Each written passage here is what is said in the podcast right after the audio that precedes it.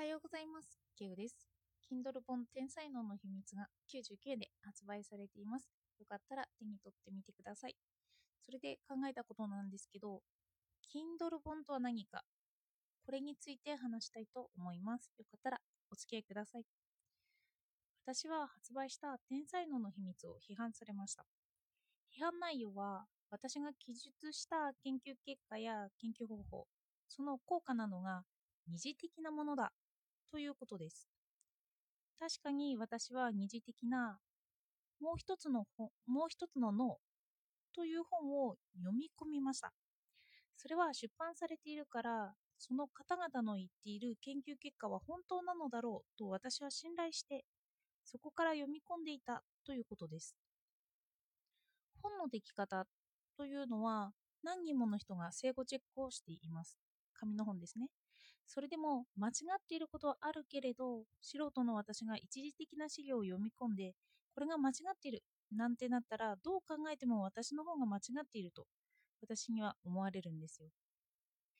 私は専門的な知識を持たないし、私の解釈はそうなのかチェックしてもらう相手が専門家にいないんですよね。でも、そうだからこそ、有意義な研究結果というのは世間には出てきません。私は2002年の本を参考にしたりもしましたけど、その本内容の研究がされているのか、ネットで検索してみました。その時にされてはいたんですけど、素人は読み取れないだろう専門用語ばかりが出てきたんです。そしてそれはそうしないといけない論文の形式があって、その通りに専門家には読み取れるようになっているんだろうと思いました。私はその用語を知ったから、その用語で解釈していくんですよね。でもその用語一つを知っている、その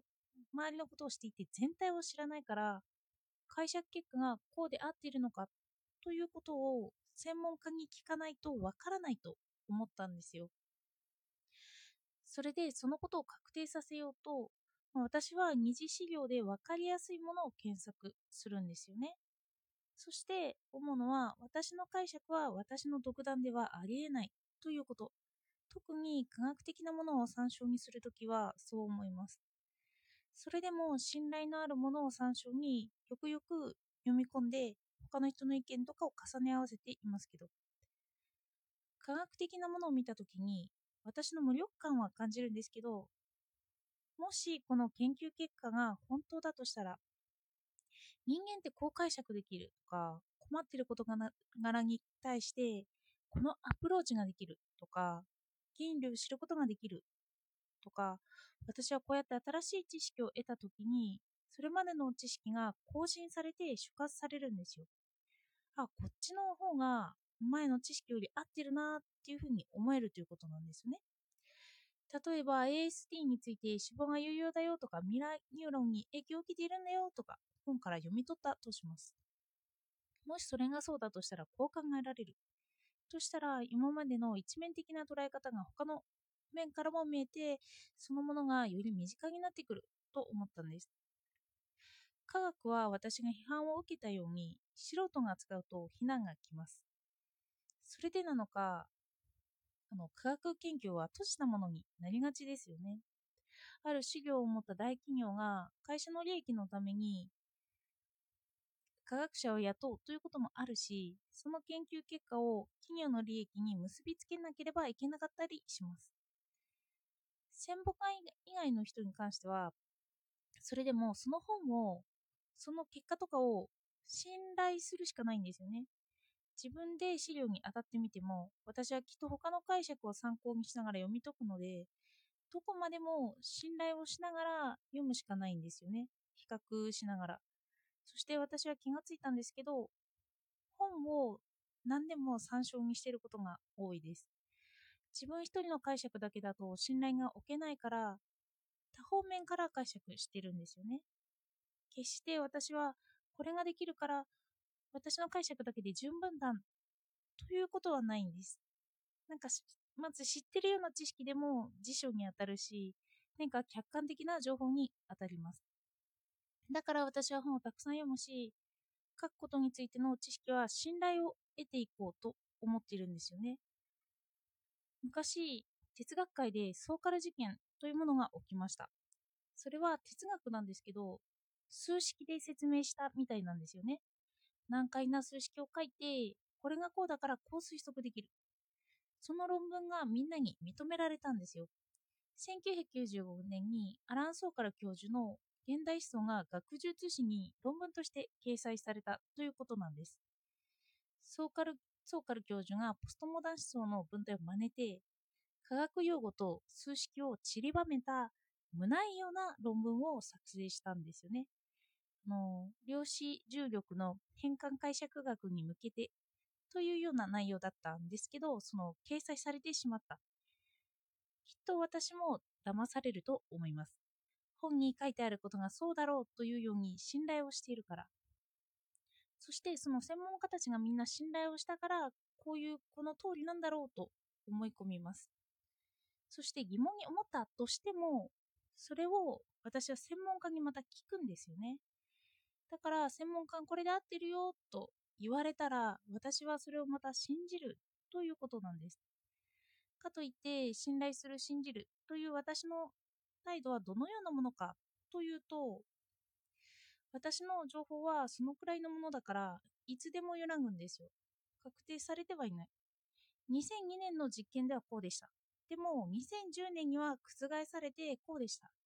となった場合に、私はすぐに情報を更新すると思うんです。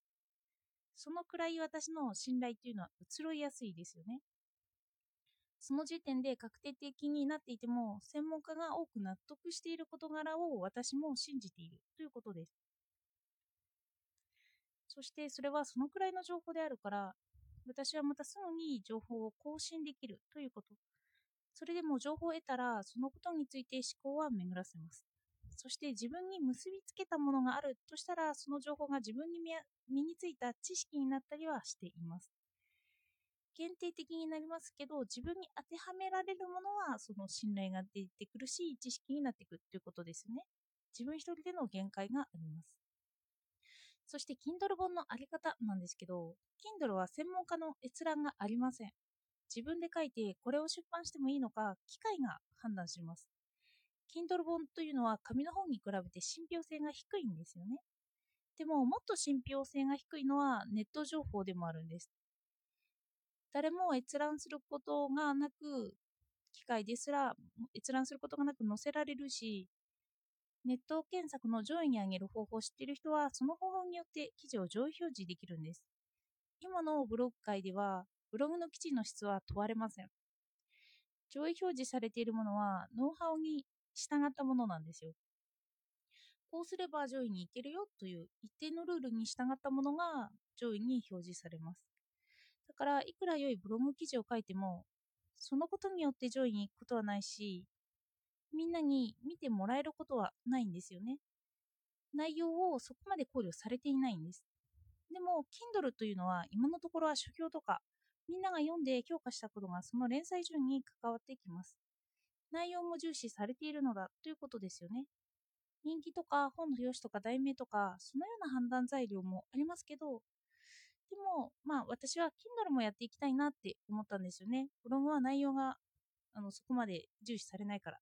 そのくらい無料のブログの情報は信頼性が低くなっています。今すでにそうなので、これからもその傾向は続いていくんだろうなと思うんです。